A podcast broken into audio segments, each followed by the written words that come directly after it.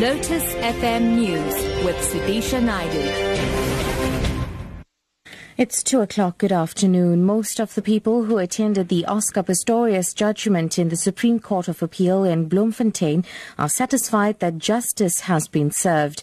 The appeal court has replaced Pistorius's culpable homicide conviction for killing Reeva Steenkamp with one of murder and referred it back to the trial court for sentencing. This followed the state's appeal against the original conviction on grounds of law.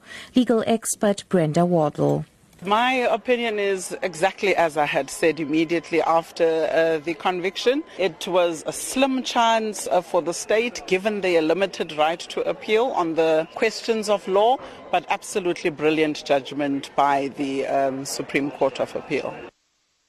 Members of the National Freedom Party in Gauteng have gathered in Anderson Street in the Johannesburg CBD in preparation for their march against police killings. The NFP will hand over a memorandum to the Gauteng Premier, David Makhura. It also contains concerns on the high levels of crime in the province. Paul Magubane reports. The NFP members have raised concerns over the latest statistics of police killings.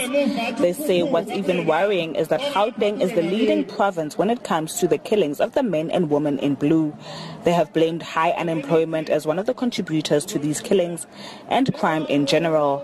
They are to march from Corner Nugget and Anderson Street to Corner Rissik and Albertina Sisulu Street, where the Premier's office is situated. Pelma Kobane, SABC News, Johannesburg and you. are the disciplinary inquiry into embattled SABC COO Hlaudi Motsoeneng has been terminated.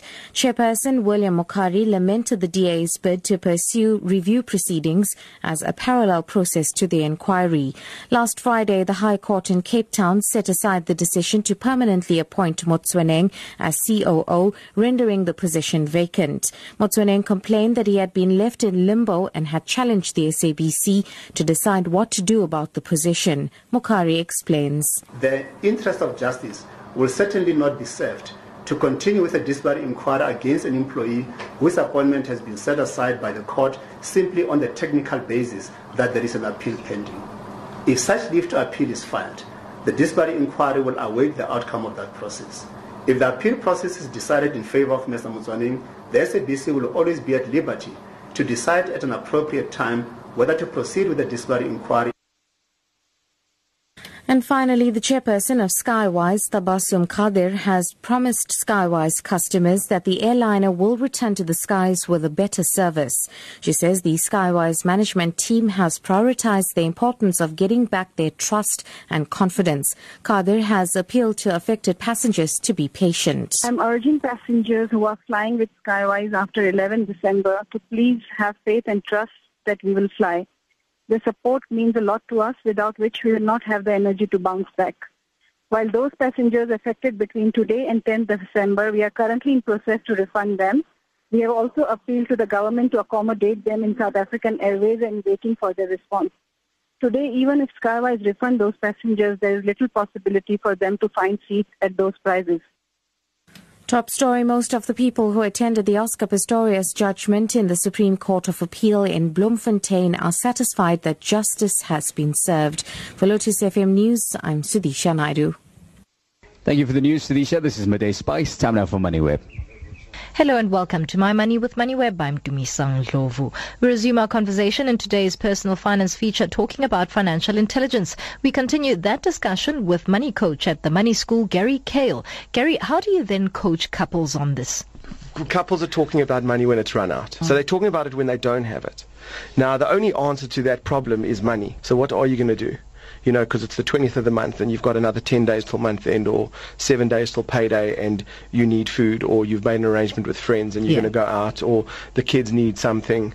What are you going to do? So you're either going to go and cash in savings, which will reduce your net wealth, or you're going to go and take a loan, which is very freely accessible, or just use your credit card, which is even more convenient. So the fundamental thing is they're not communicating in the first place. There's a very big difference between sitting down and have a conversation just as the money's about to come into the bank account. Try having that same conversation two weeks later where you haven't paid for certain things.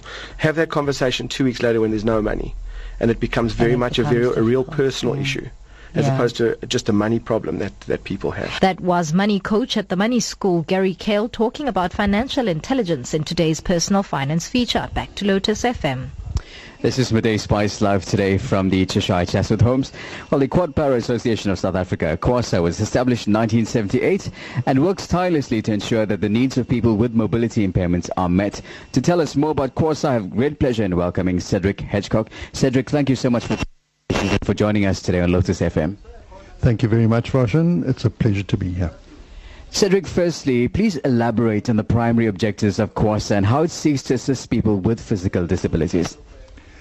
Roshan, the, the, the vision of QASA is to um, improve the lives of people with disabilities.